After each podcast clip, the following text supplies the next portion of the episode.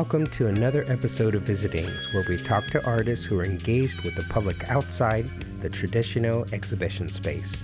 My name is Alan Nakagawa, and I'll be your host. Las Imaginistas is a collective that has been addressing issues such as immigration, community development, housing, women's rights, racial justice, and education. The founding members are Celeste Luna, Nancy Guevara, and Christina Patino Sukhgian Houle. Las Imaginistas are a socially engaged art collective based in the Rio Grande Valley. In this episode of Visitings, we had an opportunity to speak with Christina Patino Sukhgian Houle on the phone from Brownsville, Texas. Um, their project, Taller de Permiso, was awarded an ArtPlace America Creative Placemaking Grant in 2017. The project was launched in February 2018. You can learn more about their work at christina-sukhgian-houle.squarespace.com. Uh, I'll spell that out for you. C H R I S T I N A hyphen S U K H G I A N hyphen H O U L E dot squarespace dot com.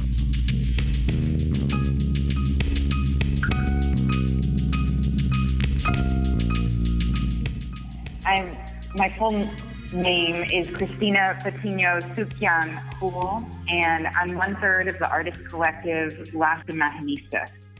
Great.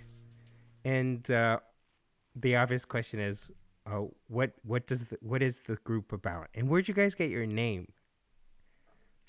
Uh, well, we so there are three of us, and we all are interested and living along the border. We're interested in the border, uh, interested in the border space, and we're all living and working here, and have been here for different amounts of time, um, and became really interested in uh, the the name Las Imaginistas. Uh, it's kind of we, we were inspired by partially by the Zapatistas, like thinking about uh, the work that they've done in collective imagining um, in southern Mexico and how the process of making art has become uh, so integral to their process of uh, civic engagement and civic action. And um, we all had have been inspired by reading about them, and then some of us have actually visited uh, Chiapas and San Cristobal, and we were bringing some of that inspiration to our work together as a collective. And so when we were thinking about finding a name, um, we liked the idea that we, as a collective, were were kind of warriors for an idea, or like that we were a a, um, a group of people working together for uh, collect a, a, cause that we shared or for values that we shared in the same way that uh, the Zapatistas are. Um, and this, in the, similarly to the Zapatistas as well, that um, that they're very much about community building and they're very much about um, cre- working towards these shared values, but also in in building up space and um, building up the space around them and having their um, their values and their stories told in the physical space. And that was a question that, um, and an investigation that was interesting to us.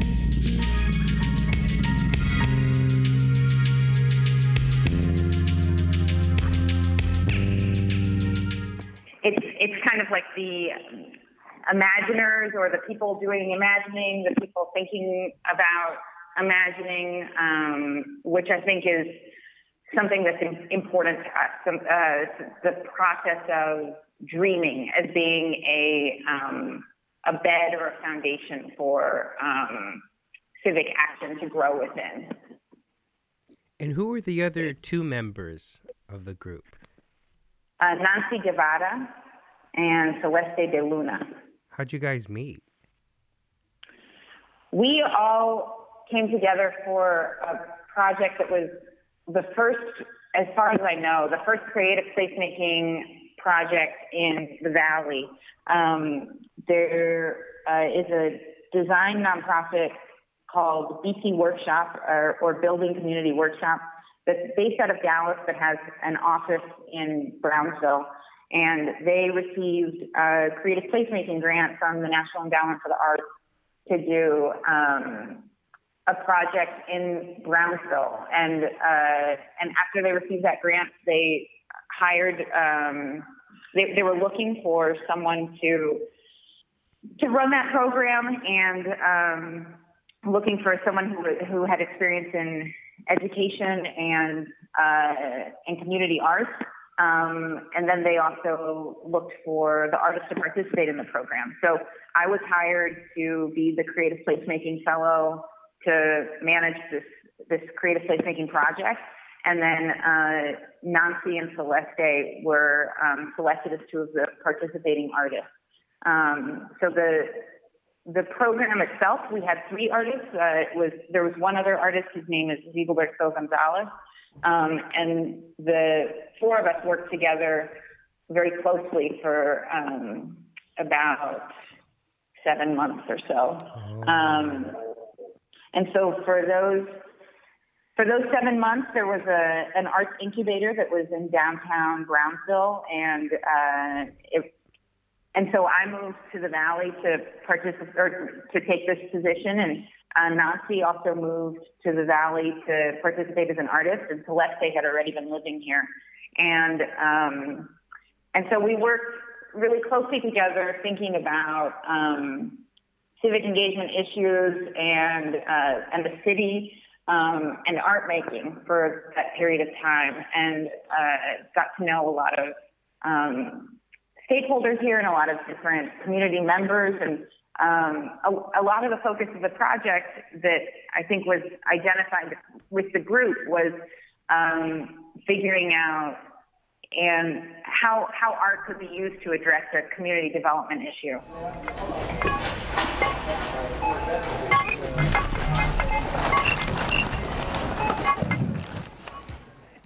For the for the project that we've been working on, uh, the artists ended up producing um, artworks for that project, and then uh, we also had a number of different public art events.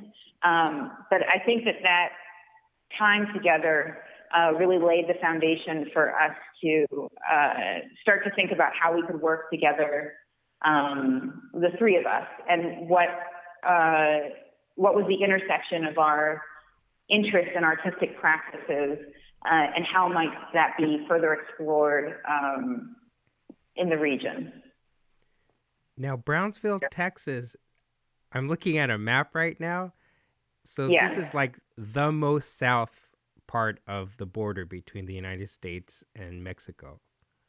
Yes, exactly. Wow. It, it is like right at the very yep. lowest tip of the United States there. And wow. Yes. Okay. And yeah. it's oh and it's very close to Monterrey. Yeah. It's a few hours, I think, a few, a few hours. hours drive, but it's but it's it's still. I mean, in the grand scheme of things, it's pretty close.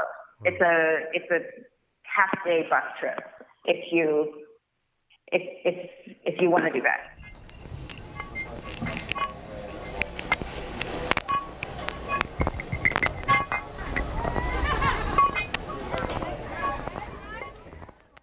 So and Brownsville's really interesting too because when it the the city infrastructure here used to be part of Matamoros, which is just on the other side of the border, and so the all throughout the border, it's it's interesting because there are many cities that are kind of split. They're like um, they have their city centers on either side of.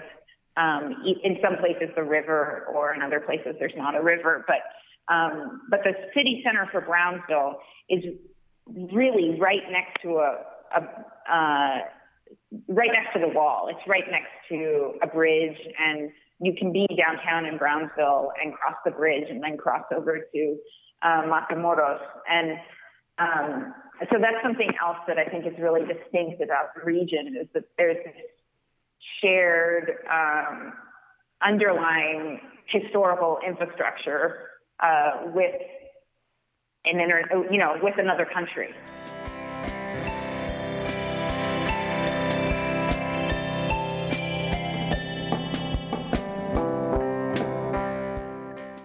Yeah, Celeste de Luna was already here. So she'd been living in, not in Brownsville, but in the Rio Grande Valley. And in the valley, there's a lot of, um, I mean, there's maybe, there are two counties that are right, that neighbor one another. And there's a lot of travel that happens back and forth. So she lives in the other county, but um, it's very common for people to spend uh, about an hour commuting, depending on what their work is. Mm. Um, but she she commutes from the other county, um, but uh, actually, actually that's not sure. I'm not. I can't say that for sure. She's right near the county line. I'm actually not sure which side of the county she's in. But she had been living here for a long time and uh, had been making art here. And then Nancy is from Laredo, which is another border town that's a little bit further east. Um, and so she had been living in Laredo and then moved away and then moved back to the region for uh, for this project. Um, but Celeste is, uh, is from the region and has been here uh, for her life. And you said several times the valley. So, which what can you uh, uh, elaborate on what you mean by the valley and the importance of the valley to Brownsville? Yeah, um, the when I say the valley, I'm referring uh, to the Rio Grande Valley, and that's thought of as a four county region. Um, it's the kind of four southernmost counties in Texas, and a lot of the time, those four counties are thought of collectively as a whole. So um, even though we're working in Brownsville, we're really thinking about also our position in the Rio Grande Valley, and then our position along the border, and uh, and then our neighbors on the other side of the border. Um, and my perception living here is that um, that's very common that people here uh, see themselves as part of multiple geographies, um, which I think is really different from how um, I've experienced like resident identity when I've lived in other cities. Um, here, it, I think people don't only identify with the city that they're living in, but they really identify with the region. Um, and I think that that's because there's there is so much traveling that happens within within that four county region. So people will go to the other side of the border to visit their family, and they'll come back. So they'll like spend the weekend with their family in Mexico, and then they'll come back and they'll work in the uh, in whatever border city in the U.S. Or um, they'll have friends in uh, the Upper Valley, the Upper Rio Grande Valley, and they'll go there for an event or to see a show, and and then they'll come back uh, to uh, you know to their wherever they live in the Lower Valley. Um, and then I think also the, the border wall is something that connects people living in the valley as well. Our relationship to these these shared community development issues that um, that span through the different counties, and then also the the history feels very shared. Like I think that there's a lot of um, a lot of identification with big issues that have come through the region um, because we're so it's such a rural area. Um, there's kind of pride and identity connected to the things that happen in the region, even though they might be 120 miles away. It still feels very much tied to the same fabric uh, that unites all the cities in the um, in the four county area.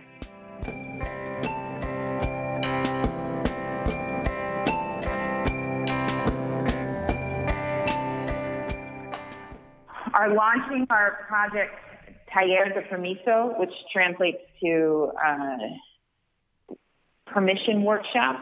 And this uh, this program is a two-year initiative where we're going to be working to demystify um, municipal permitting processes, oh. and also we'll be working to uh, we're, we're working specifically with the Buena Vida neighborhood, and the Buena Vida neighborhood is really fascinating because it's a it's a, a small neighborhood that that borders the downtown uh, area. So if you kind of visualize like that Matamoros and Brownsville are, you, you can, if you kind of zoom out, you can see how they look like they have city centers that are right up next to the border wall. Um, and then there's like a line between them that's the border. And then uh, just north of that city center, so we're talking about maybe like a half mile, is a residential area called the Buena Vida neighborhood. Um, and this neighborhood uh, is, I think, the, according to the census, I think the average household income uh, two years ago was around uh, $12,000 per household. Um, it's a neighborhood that has sometimes been mistaken as a colonia, and a colonia is um, it translates literally to like neighborhood in Spanish, but usually when it's used in the region as a as a term when you call a neighborhood a colonia, you're usually actually it's a term that's been uh, that has now a, a, certified use in urban planning where it means like a neighborhood that lacks infrastructure. And there are a certain number of like certified colonias in the United States, and most of them are along borders. But usually, what it means is that it's a it's an area that's not incorporated into a township, and so its infrastructure has to be managed by the county. Um, so it, Buena Vida is one of the oldest residential neighborhoods in Brownsville, but they, uh, even though they're incorporated into the city, they have been mistaken as a colonia. They've been mistaken as a region that has not been incorporated into the city because they have such high, or historically, they've had such high levels of poverty in that region. Um, and so there's a lot of interest in the in the city right now to do um, economic development, particularly for the downtown area. Uh, Brownsville has uh, one of the highest percentages of, or the highest number of uh, uh, buildings that have been built, I think, before like 1850 or something like this, um, or maybe not quite that old, but and I, I was, can get you the, the number after the year after mm-hmm. uh, we get off the call, but they have the, the point is just that they have a high number of um, very old historical buildings and their downtown region. And so they see this as an asset and as an opportunity to do increase um, tourism in the region and economic development for this region that's just neighboring. Um, I mean, really only divided by like one or two blocks from this other region that has a very high level of, um, of low income households. And so we wanted to think about how can we um, how can we kind of see the city's interest in economic development as an opportunity to investigate how that economic development um, or that inquiry into economic development can benefit the uh, the region's most uh, the population most in need of economic development.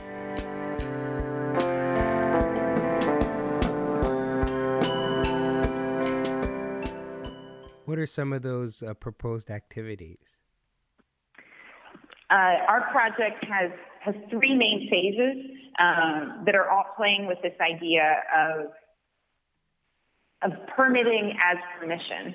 Um, so we think, uh, as as the art collective, we wanted to think about permitting and the, the municipal process of permitting and um, and kind of how to make that more accessible. But we also wanted to think about the the concept of permitting and what does it mean to give a permit and what does it mean to get a permit and who gives and gets permits, um, who who gives and receives permission, um, and who who is entitled to to to be a giver of permission, um, and how can we uh, as residents uh, give permission to things or give permission to ourselves uh, to participate in these civic uh, these civic activities.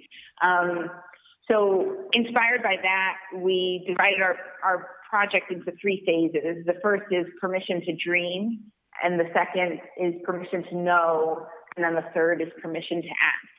Um, so in the permission to dream phase, uh, kind of similarly to how we, we view our title as a collective, Las Imaginistas, we view dreaming as being a critical part of civic engagement and um, and participation in in in crafting and kind of getting to know the fabric of your city.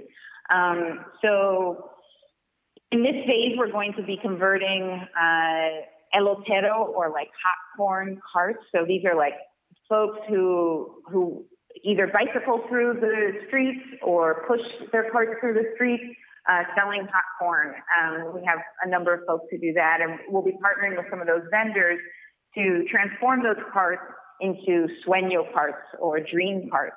And uh, we'll have a number of uh, days during this phase where we'll go into uh, into the Buena Vida neighborhood, pushing these sueño carts or these dream carts and um, collecting people's dreams from the neighborhood in exchange for hot corn or in exchange for, um, we'll also be doing this with um, ice cream trucks uh, in exchange for ice cream.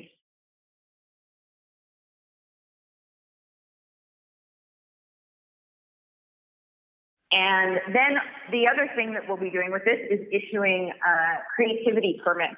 Um, so giving out permits and also receiving permits from the community to to dream um, in partnership with them. And uh, then we're going to take all of these dreams and we're going to uh, imagine, we're going to repurpose. Um, so we're about to have the primaries here. Uh, and we will repurpose political signs uh, and turn them into uh, small business signs from that are inspired by the dreams that are collected. And we're going to install those all over the city. Um, and then in the permission to know phase, we're going to do some small business incubation um, and also uh, like uh, what's the word I'm looking for? Like technical. Uh, oh, sorry, industry specific small business incubation. So we'll have three different phases of um, of, of, of, of teaching different tools and helping people to imagine their business ideas, and then also taking them through some of the technicalities of, of what it actually means to start a business, how to actually get a permit, and then helping to partner them with artists to visualize uh, those businesses and uh, and think through the the aesthetics and the materiality of their businesses being actualized. And then uh, during that phase, also during the permission to know phase, we're going to have uh, an intergenerational investigative uh, team working uh, through media, uh, like like new media, like video and podcasts, uh, and also print media, um, to figure out some of these big questions that we're hearing from residents, like kind of what are the logistics of getting a permit and why is it so hard? And so these intergenerational teams will be youth partnered with uh, elderly. Um, there's a there are a lot of we have a wonderful uh, group of folks who have already been working with the Buena Housing Authority who um, are senior citizens and are very interested in being civically involved. And, and we see that intergenerational partnership as being an exciting way to build community bonds in the region. Um, so they'll be working together to, to, to, interview residents and then also to get some of those practical questions answered. And then they're going to work together to produce videos, podcasts, and print materials that make all this information accessible.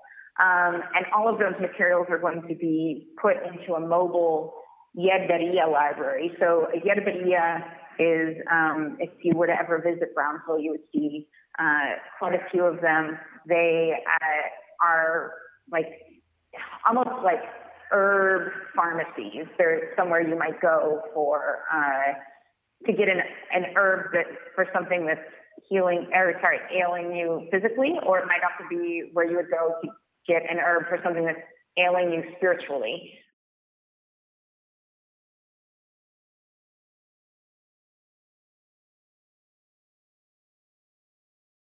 Yes. Um, we are very fortunate in the timing of this program because it comes at a moment when I think the city is starting to ask some of these questions uh, and also presented newly with opportunities to uh, to address them. Um, so there have been a lot of recent changes in leadership in the city, uh, which has kind of allowed for new investigation for some of the challenges that have gotten in the way previously or have allowed the permitting process to be opaque and challenging to navigate. Um, and then I think the city, so aside from kind of like at a structural level, they're being changed, I, I think that the city is also actively investigating how to, to uh, better listen to residents and how to um, better incorporate resident feedback. And so they're at a moment where they're trying to restructure their permitting system as well. So we really see uh, the work that we're doing um, as as happening kind of simultaneously with these municipal initiatives um, and being influenced and hopefully uh, them allowing the, the, research and the work that we're doing to influence their uh, their work as well. Um, and I think that in an ideal world, uh, in in two years, we would see maybe not as much a presentation of a toolkit to the city that has been developed in isolation, um, but we really want to invite them into the process and have um, that toolkit be uh, a reflection of their input and interest in uh, this as a question.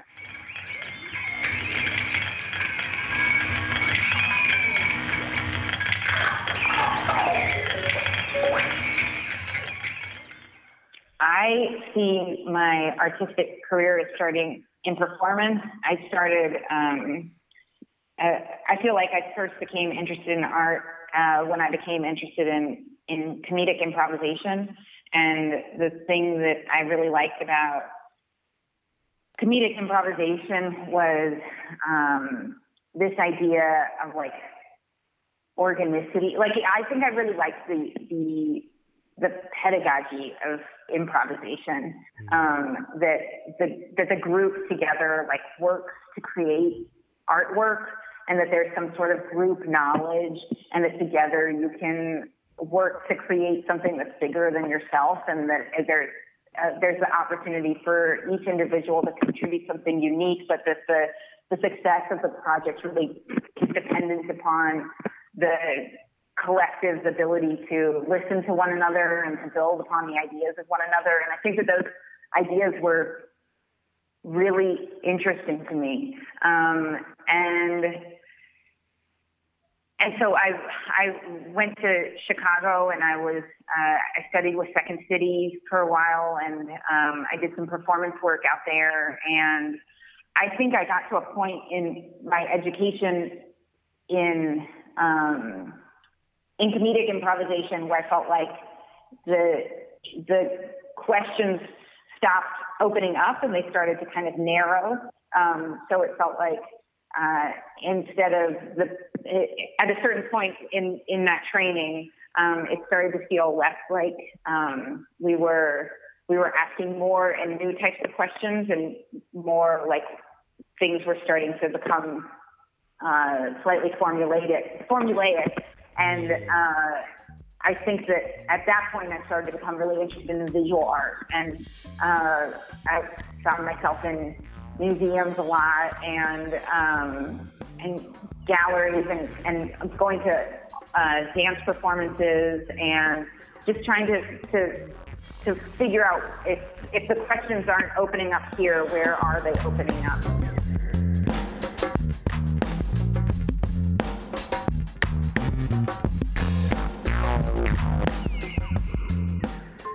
That concludes another episode of Visitings. Thanks to Christina Patino Sukhgian Houle and the collective Las Imaginistas for taking the time to speak with us. Thanks, as always, to the Echo Park Film Center in Lab for letting me share this. I'm Alan Nakagawa, sitting in my living room in Koreatown, saying thank you for listening to Visitings.